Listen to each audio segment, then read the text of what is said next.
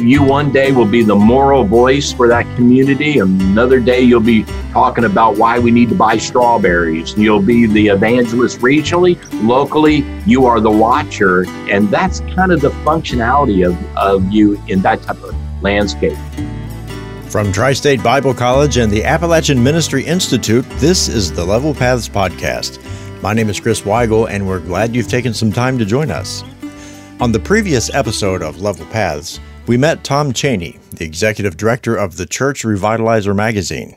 One of Tom's favorite topics, and one that he is an expert in, is church revitalization in rural America. His conversation with Rex Howell and Matt Shamlin was full of such great content, it wouldn't fit in one podcast. So we're continuing the conversation with Tom Cheyney, and we're picking back up with the idea of remainers and returners. As it pertains to rural America, the remainers are the ones who have stayed in their hometowns. The returners are those who have moved away, but later in life decided it was time to go back to their roots. Here's Rex.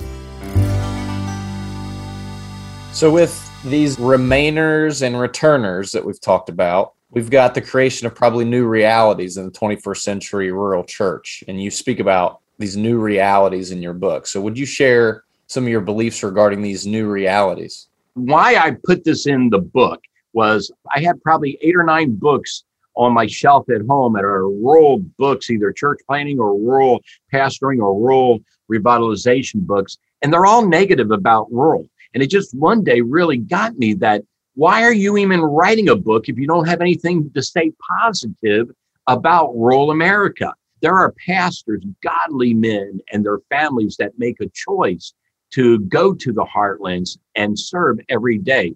They're the courageous crusaders. And so I talk about some new realities and I'm always changing the number. It started with 20. I think now I'm about 18. I never can remember. But here's what I know most rural communities are plateaued or in decline.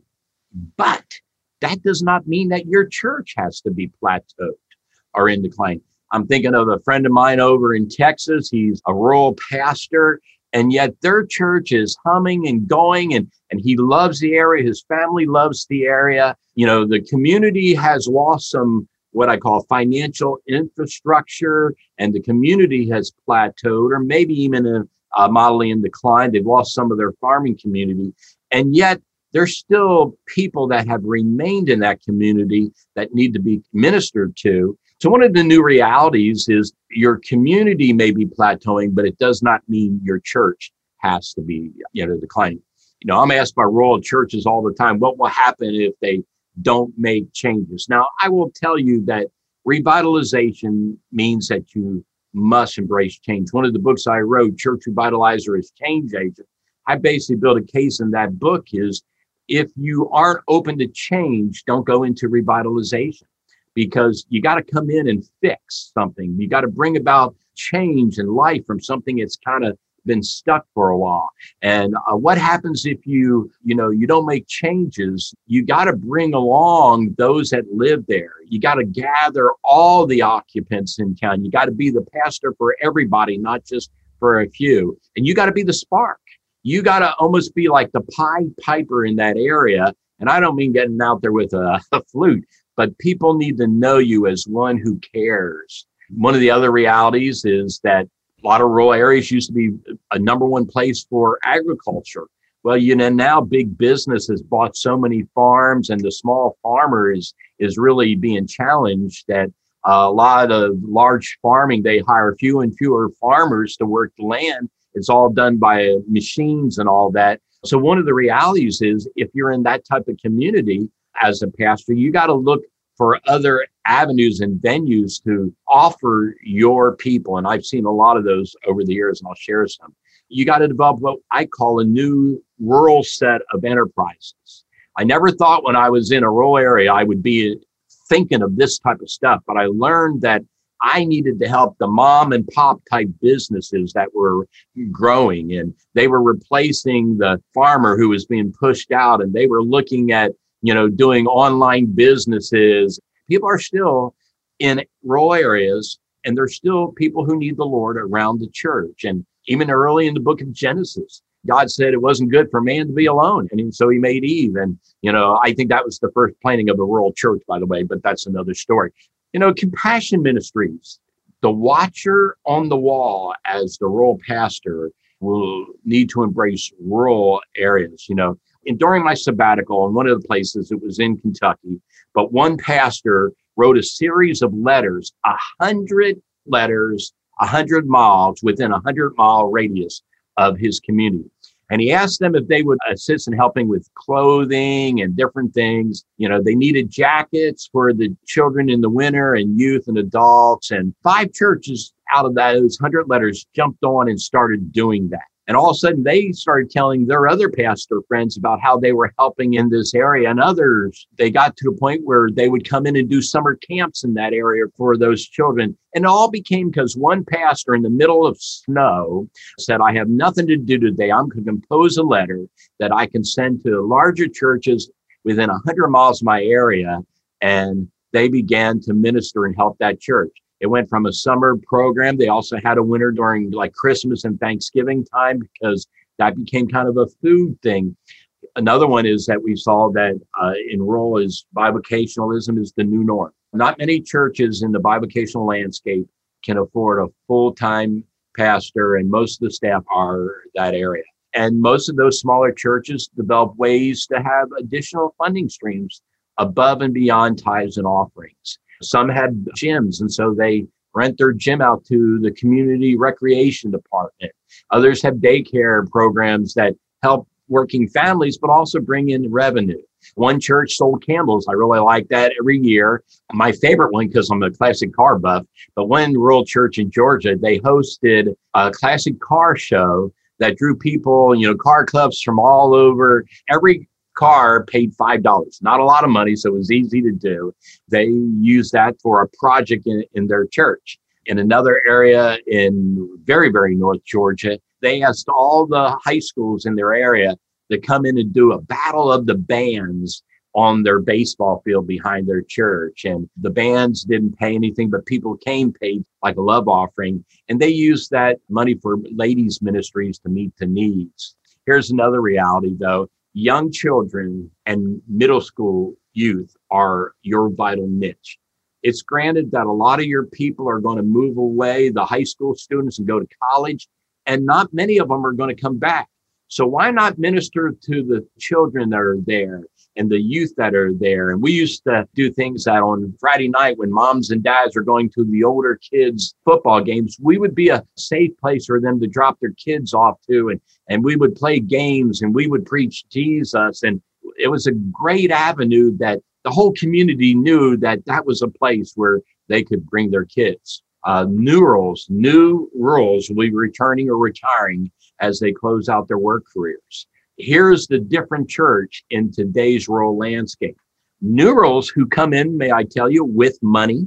They have money to spend. So they're going to desire a church that does things a church that has a van, a church that has a bus, and once a month they'll meet at the church and go somewhere out for lunch and things like that. You will be amazed how that will draw the new roles that are returning. Game night at those type of churches, men's basketball, early morning basketball leagues, craft classes in those type of churches.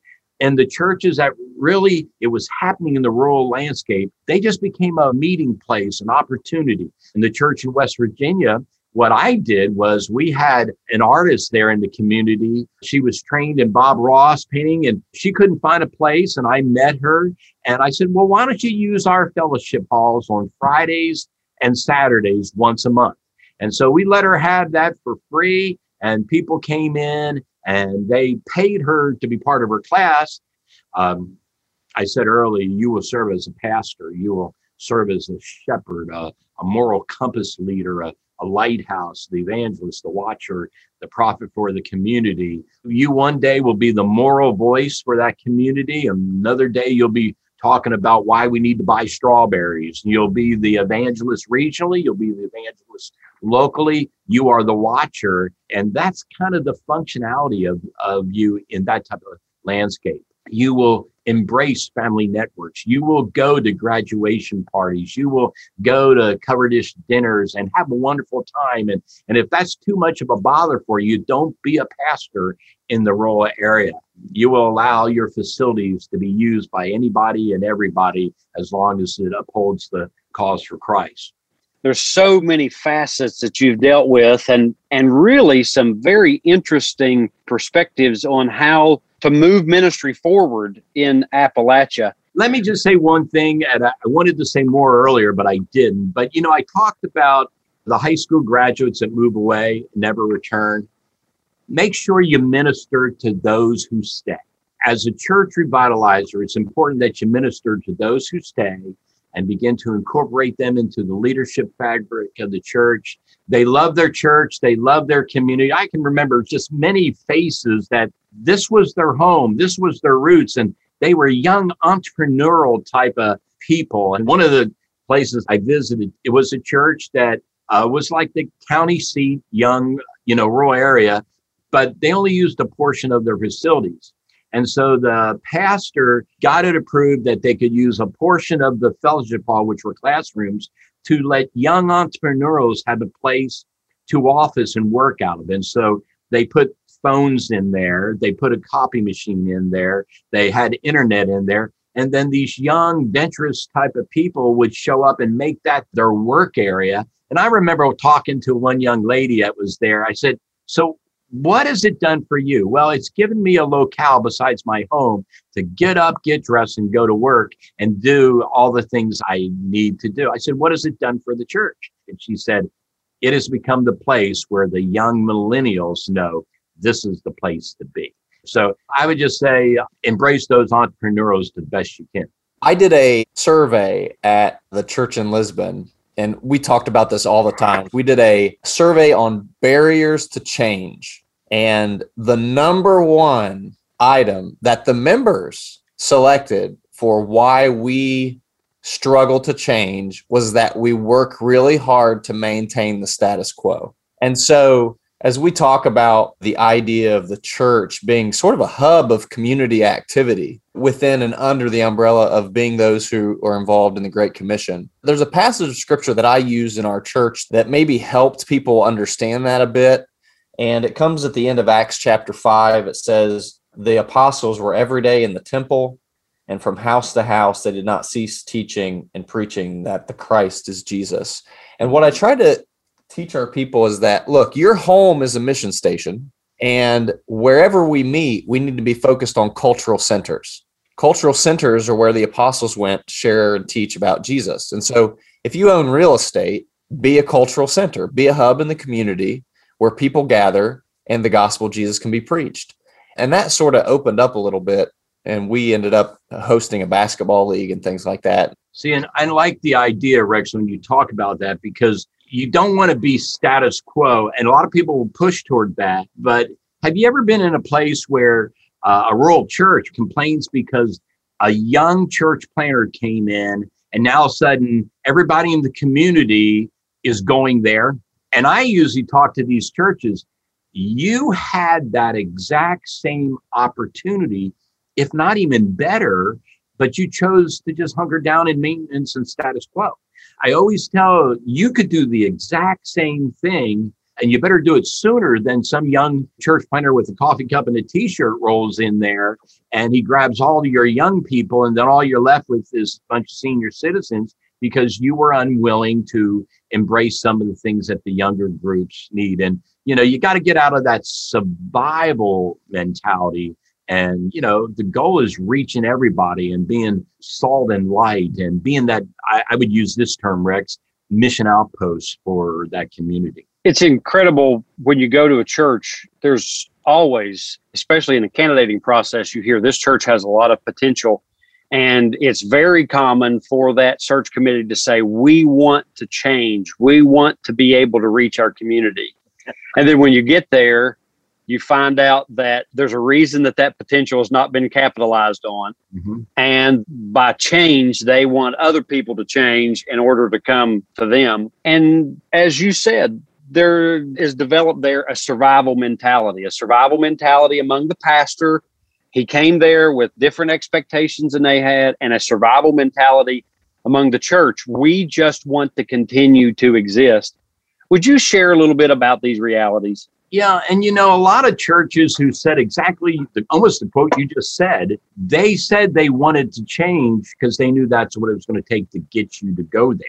But when you got there, they meant on their terms. And that's part of the thing of knowing the peacekeeping methodology and being able to learn the family trees and all that.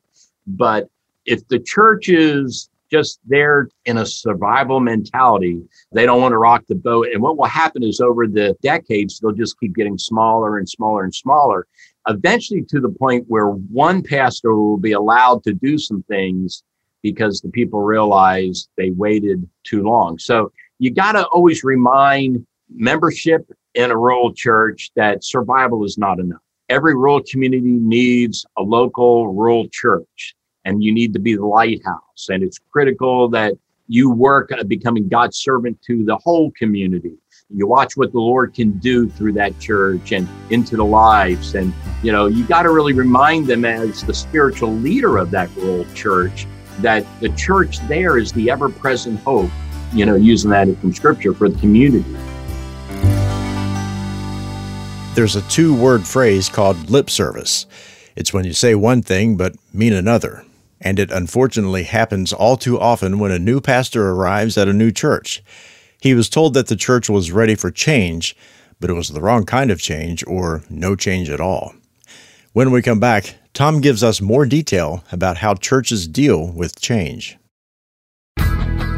Coming up on March 24th, 2022, at Tri State Bible College in South Point, Ohio, the Appalachian Ministry Conference, fulfilling your ministry in a post COVID Appalachia. The keynote speaker is Dr. Tom Cheyney, author of Church Revitalization in Rural America. This first ever Appalachian Ministry Conference will focus on engaging Christian ministry in Appalachia for God's glory in a world impacted by COVID 19. The day starts at 9 a.m. and includes breakout sessions, lunch, Q&A sessions, Appalachian storytelling, and of course you'll hear from keynote speaker Dr. Tom Cheyney. Rex Howell from Tri State Bible College, and Matt Shamlin from the Appalachian Ministry Institute. Again, the Appalachian Ministry Conference is March 24th, 2022 at Tri State Bible College in South Point, Ohio. To register, visit tsbc.edu and click on Apply Now or call 740 377 2520.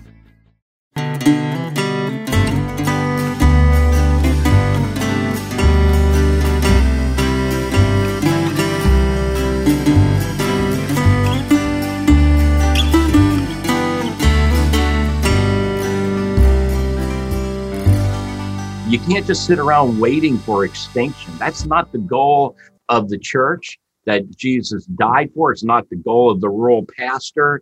It's a huge calling. It just takes every day relying on the Lord, calling on the Lord. And I always say it this way there's no magic pill for revitalizing your rural church. I think if there was one, the closest I could say was one was prayer, but that's just the beginning of revitalization. I went to a church that had suffered a split. It was a rural church, but it was in an urban area. That almost sounds contradictory. And and rebuilding that was a really arduous process. And it was incredible as that was really bathed in prayer. We would make changes in order to move that church forward. God would bless that with baptisms. Mm-hmm. And so it was amazing that in the revitalization process, we have to remember that that same promise that Jesus gave for the Great Commission, I'll be with you always, always. even to the end of the age, that even includes the hills of Appalachia yep. or the heartland of America. He will be with you always, even into Appalachia, even into the heartland, even into that rural church in an urban setting. He'll be with you always. Tom, what are some of the lessons in dealing with advancement in the rural church you know, some of the lessons I've learned and we've been learning in really continuing working in the rural field in revitalization is rural churches, regardless of their opinion about change, must change. If they're not open to change, even small changes, and I'm not talking like cataclysmic change, I'm talking about some change. But if they're not even open to small changes, it will defeat them. A lot of times it's because of comfort. It's because they got kind of passive and stable in what they do. And those terms, comfort and stability, can be bad news for a rural church. I talk to rural churches and say you got to become comfortable with becoming uncomfortable. And because change, you can look around what could be done. What are some new opportunities? What are some new challenges that we could reach? And, you know, what's happening in the rural landscape? When you start having people that retire there that want a church that's lively, they're going to look for a place to pour their lives into and their retirement dollars into a place that's doing things. So maybe new events and things like that you had never considered before. Another one of the lessons we always say is that you got to find new avenues. You got to find new people to partner with. Sometimes that's the local government. Sometimes that's a crisis pregnancy center. You could just go on and on. One of the things I used to do in West Virginia is I would walk down Main Street. It was right up on the top of the hill. When you looked up, you saw WVU. And I would literally walk down those streets and I knew the shop owners, I knew the bank presidents and some of their staff by name. And I began to find new avenues to reach people. And one of the things that I loved in, in one of the nine states that we ministered to, one pastor, as he was learning to find new ways to reach in the rural climate, a lesson he taught me was when you came into the community, they were on the main track. And so you came in three and a half miles off the interstate and you came into this beautiful rural community. And his church was part of that shot into the community. And he had this long piece of property that was right by that road. Everybody came by it. So he talked to his leaders and he went to the young entrepreneurs in their community and he let them buy at their own cost what I call those little wood huts that you get at Home Depot or Lowe's, you know, you put in your backyard for storage areas. He allowed them to set up businesses along that area. They had 12 of them and they all painted them different things, had signs. Here's the thing there was no electric, no running water. It usually was one person whose car was right in front of their place. And people, when they came in, they would pull in. Some would buy knitting and some would buy, you know, crafts and collectibles and canned stuff and, and all that. And it gave those people a place. Now, when it got dark, it was time to go home. Another church in the same state, they every Thursday night allowed their huge parking lot to be set up as a street fair. And before long, it not only was their parking lot, but the road it went right by. And, and it became like the block party on steroids run by the community, but the church benefited from. People would come from surrounding areas to come be part of that. A band would play from the church, and people loved it, and it became a special thing. There are so many different lessons we can learn. Rural churches try to find new avenues to reconnect with their community. And sometimes it's just providing a place for the rest of the community to do life together and use their facilities and things like that and, and make an impact. I love the way you said that and in facilitating the community and doing life together. When you think about all that you've said, a rural church has got to think creatively about how to engage its community in life and then ultimately through that engagement you're able to present the way of eternal life through Jesus Christ. You know, we've really, with our podcast, we've contextualized this to Appalachia. Yep. But I know that there are people all across America now who are listening to our podcast because the principles that are contextualized in Appalachia apply in rural America.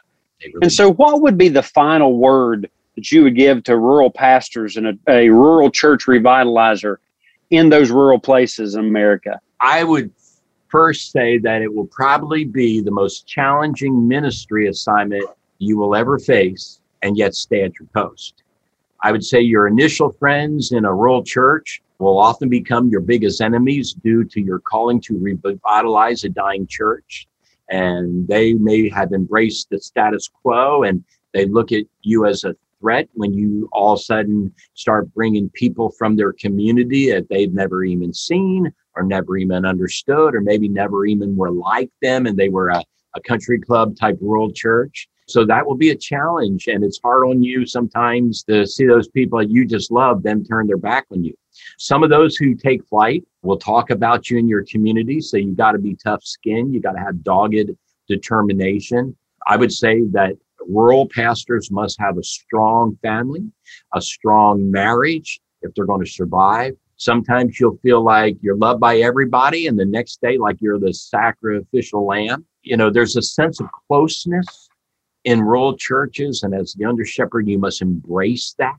It's different, as I said, than an urban pastor. You got to be the vocal expression for the cause of rural town and rural community. One day you're fighting against a drug epidemic in your area and speaking against it.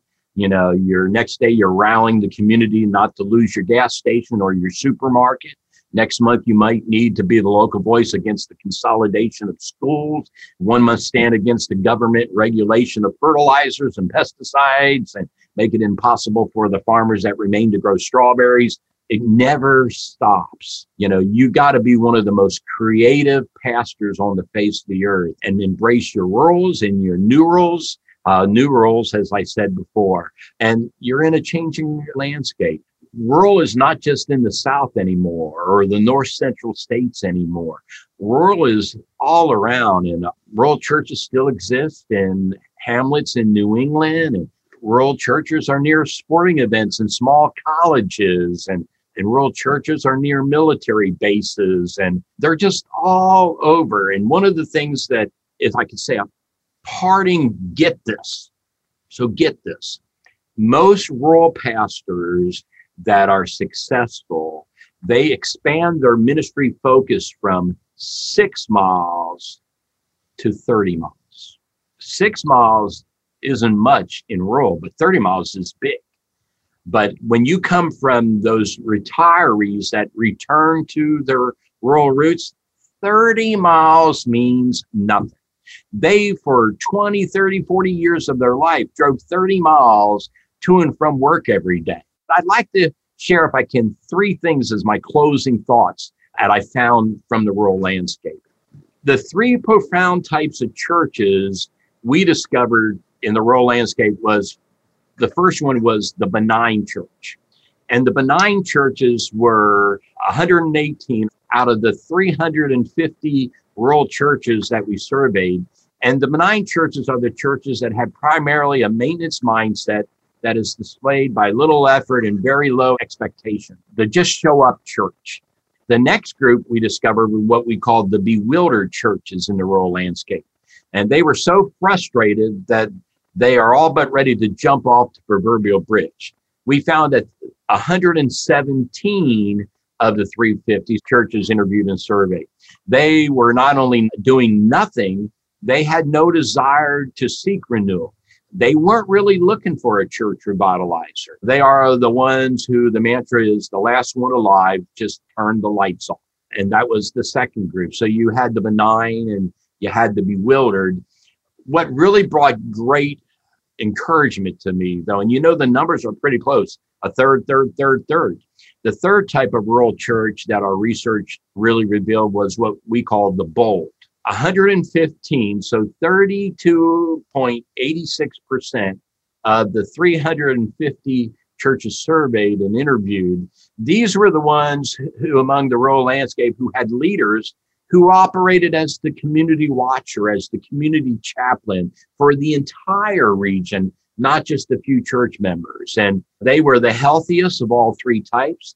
They had a forward focus and were willing to try almost anything for their tiny population. One pastor, they had kids game night and they gave out little cards every Friday night was just game nights in the fellowship hall. And kids, because there wasn't a lot to do, they showed up and had game night. And, you know, they were the healthiest and they were led by a leader who had a strong voice for righteousness in their community. They were not only participants in the community with community leaders, but many of the community leaders found that as a fresh place to go to church. And they partnered in projects. If a community was having an event and they need volunteers, the pastor would rally their people. One of the things I did in one of my churches is I looked at what was really going on there. It was a hot air balloon festival, but no one wanted to clean up after the event. So in one of the churches, we just basically put on shirts and said, picking up trash for Jesus. What happened as a result of that was the next year, the community said, We'll give you a booth. You can have do whatever you want there. We'd still like for you to pick up our trash. And we said we would. And those type of leaders in bold churches, they were looking for a way to connect that most others weren't. They sought ways to think outside of the box, not only for the betterment of the church, but the betterment of the community. And they just emphasize newness over, you know, dead. So listen to me, Pastor. If you are a rural pastor, you know, you need to become known in your community. You need to make a difference in your community. I want to thank you for what you do, for your openness to serve. And it's a challenging assignment. I've said that. You know, we're living in a day when so many in denominational life of all denominations, they have turned their back away from rural America and small town America. And all they care about is urban centers. And I believe their short sightedness will cause eventual challenge for their denomination. But our Lord loves the rural pastor. Our Lord loves the rural community. He loves the rural church just like he does the big ones. So hold on. Hold on, rural church revitalizer. Jesus is coming and he'll find you faithful right where you serve. Well, Tom, my heart is as yours for the rural church in our own denomination, the denomination that you and I both belong to. We are seeing a greater emphasis on urban centers. And of course, we see a great need for that as well. But even in Appalachia, there are 23 million people, and Appalachia is becoming increasingly more and more dark. Hmm. And that's why things like the Appalachian Ministry Institute matter. That's why the Church Revitalizer magazine matters that's why this ministry that you're doing and the one that we're doing are just natural natural partners uh, because of that heart and that that work. Thank you so much for spending this time with us. It has been an incredible joy. Thank you for your heart for revitalizing churches and especially in revitalizing churches in rural america. Becoming known in your community it doesn't mean that a pastor needs to develop a celebrity status of some sort, but it does mean that when something is happening in the area where your church has influence, the pastor and his staff should be involved. This podcast is the second in a two part series on church revitalization in Appalachia. If you didn't hear the first episode, be sure to go back and check it out. And to learn more about Tom Cheyney, go to renovateresources.com. And as always, you can reach out to Rex Howell at Tri State Bible College by emailing him at rex.howell at tsbc.edu. Or you can contact Matt Shamlin at the Appalachian Ministry Institute by sending him an email at matt.shamlin at tsbc.edu. On the next Level Paths podcast, a gut level look at what happens when God calls you to preach in Appalachia. I had to surrender my job, I had to surrender my new home. And the last thing I had to surrender was my money. And God was whooping me and slapping my hind end all over the place, saying, I got to have all of you. So as I was fleshing this out, it wasn't a seminary course, it was on the School of Hard Knocks.